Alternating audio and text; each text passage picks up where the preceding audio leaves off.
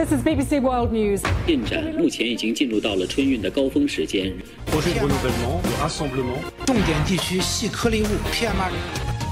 뉴스 하이라이트 오늘은 글로벌 소식 정리해 보겠습니다. 전주현 외신캐스터 나와 계세요. 안녕하세요. 네, 안녕하세요.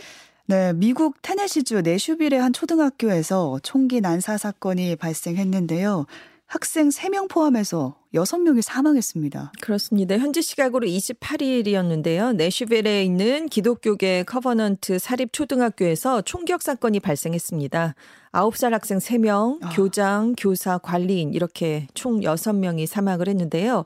범인이 이 학교 졸업생이었습니다. 음. 반자동 돌격총 2정, 권총 한 정으로 무장을 하고 학교 옆문을 통해 들어가서 14분간 총기를 난사했습니다. 아유, 네. 그러다가 현장에 도착한 경찰 차를 향해서 총격을 가하다 사살이 됐고요.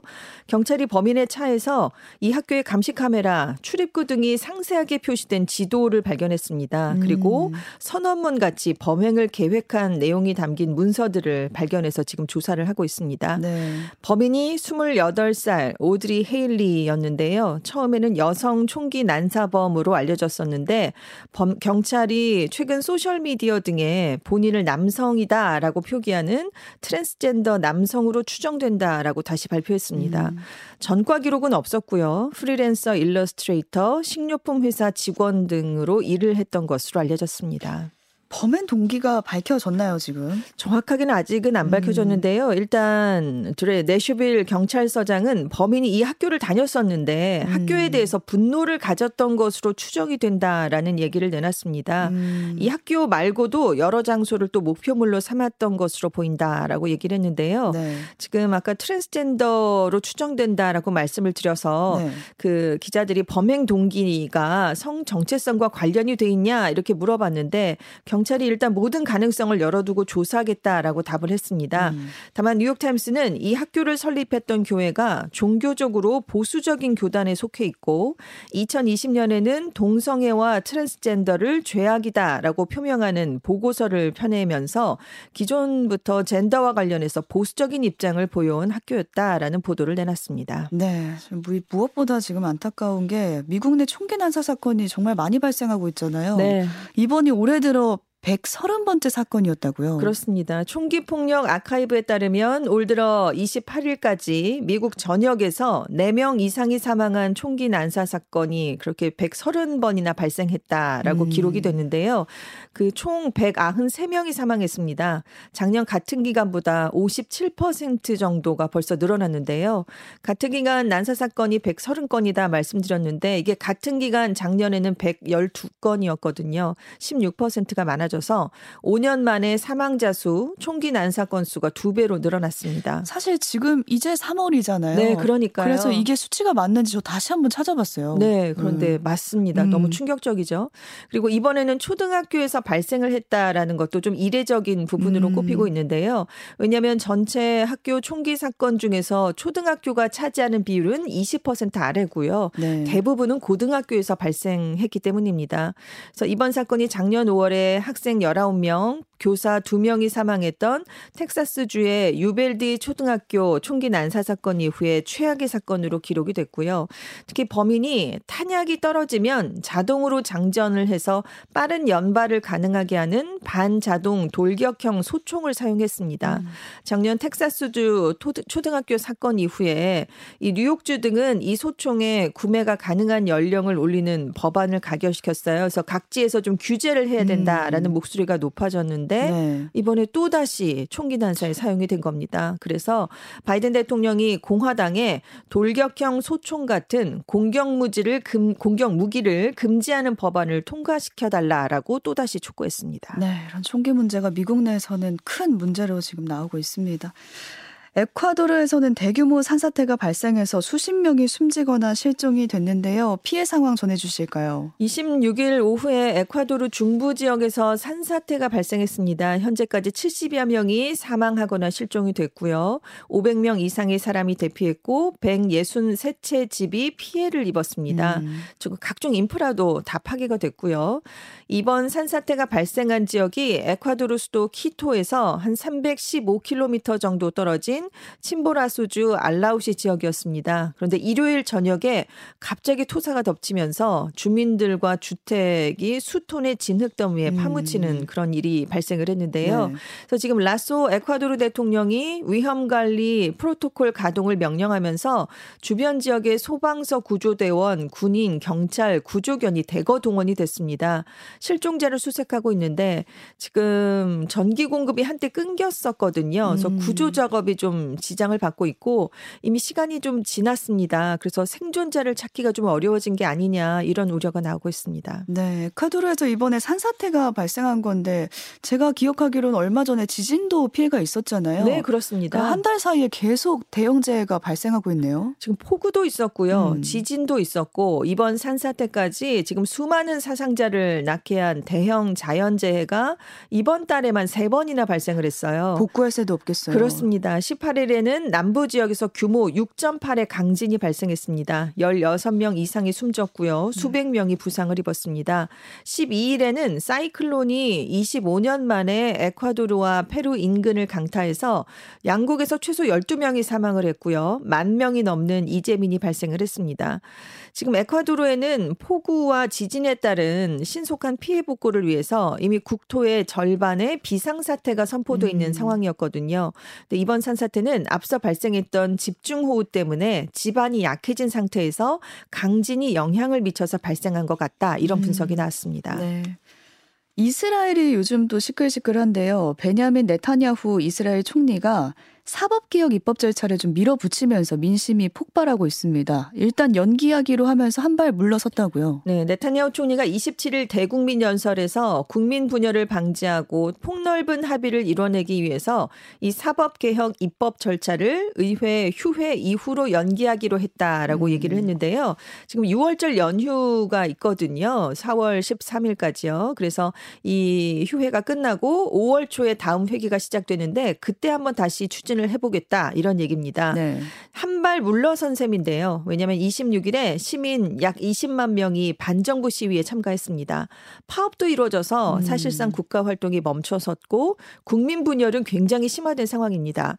또 여권 내부에서도 반발이 나왔거든요. 이렇게 거센 저항이 잇따르니까 그 이 한발 물러서게 됐는데 특히 도화선이 된 게 26일에 입법에 반대하던 갈란트 국방장관을 전격 해임을 음. 했는데 이게 이 일이 있은 후에 시위 규모가 굉장히 커졌습니다. 반대하니까 국방장관을 해임한 거예요. 그렇습니다. 음. 같은 여당 의원이었는데요. 그 여당 내에서 나온 반발에 이렇게 해임으로 맞섰는데 그 이후에 시위가 켜- 커진 겁니다. 네. 일단 야당은 연기 결정을 환영하겠다. 정부와의 협상에 참여하겠다. 이런 뜻을 밝혔고요. 그리고 총파업 투쟁을 선언했던 이스라엘 노동자 총연맹은 일단은 총파업을 철회하겠다. 이런 뜻을 밝혔습니다.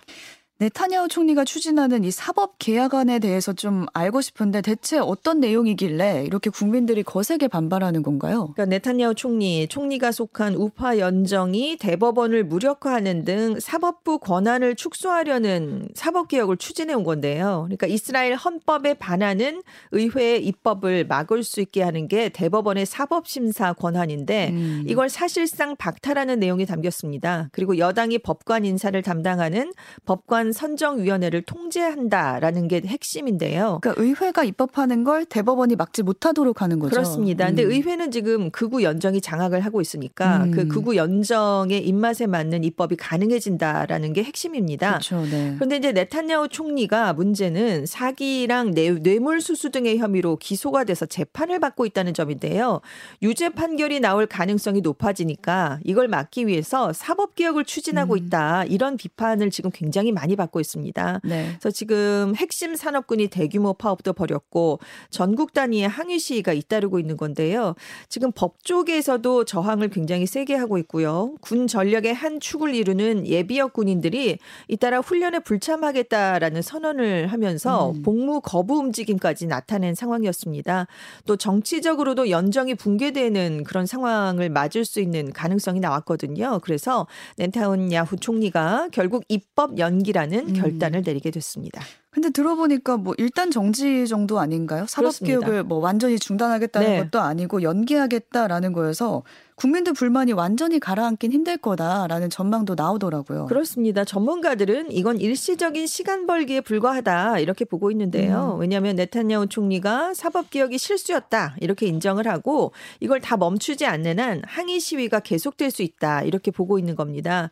실제로 네타냐후 총리가 연기하겠다라고 연설을 했지만 그 이후에도 이제 각지에서 시위가 이어졌고요.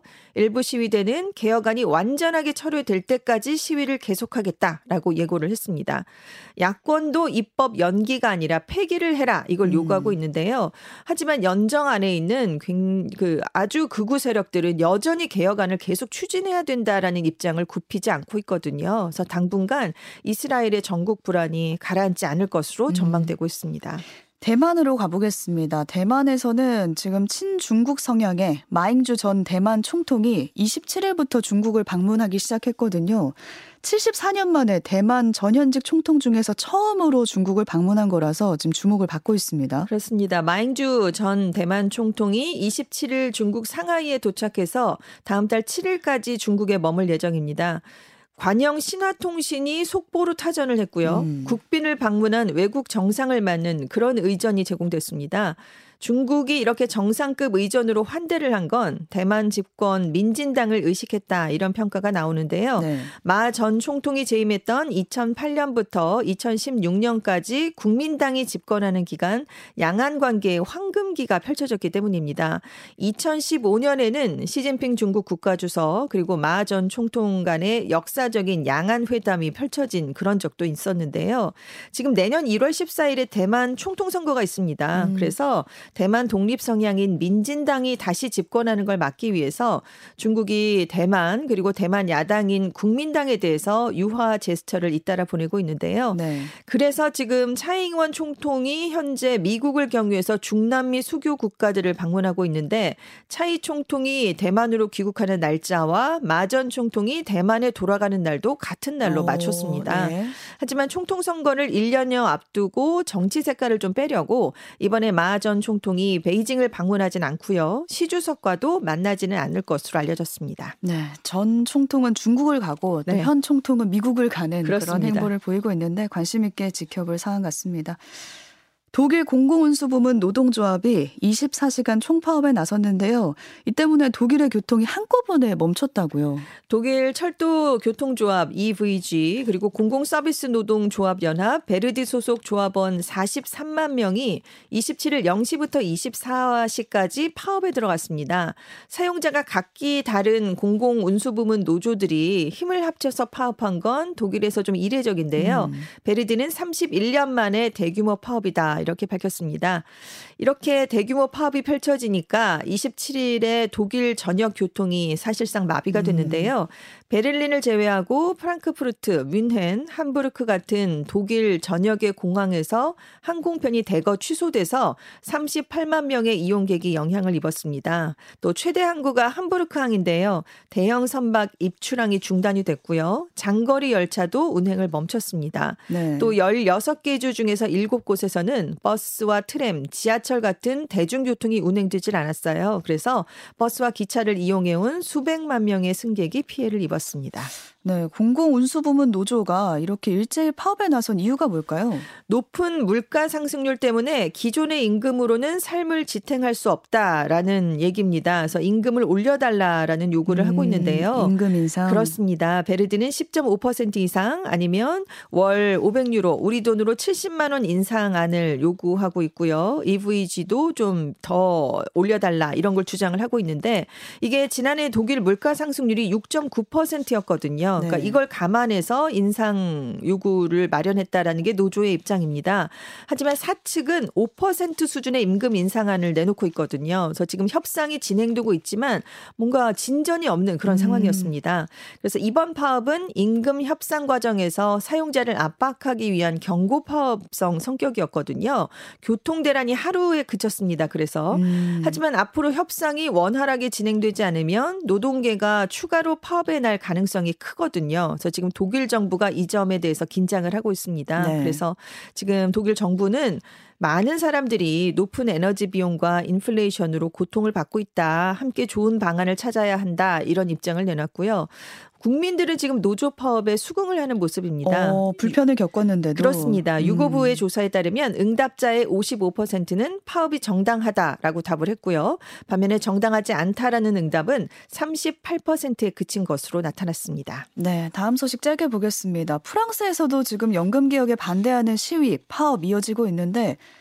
이 여파로 루브르 박물관도 문을 닫았다고요. 네, 10차 시위가 28일에 열렸는데요. 하루 앞둔 27일 오전 9시부터 하루 종일 문을 닫았습니다.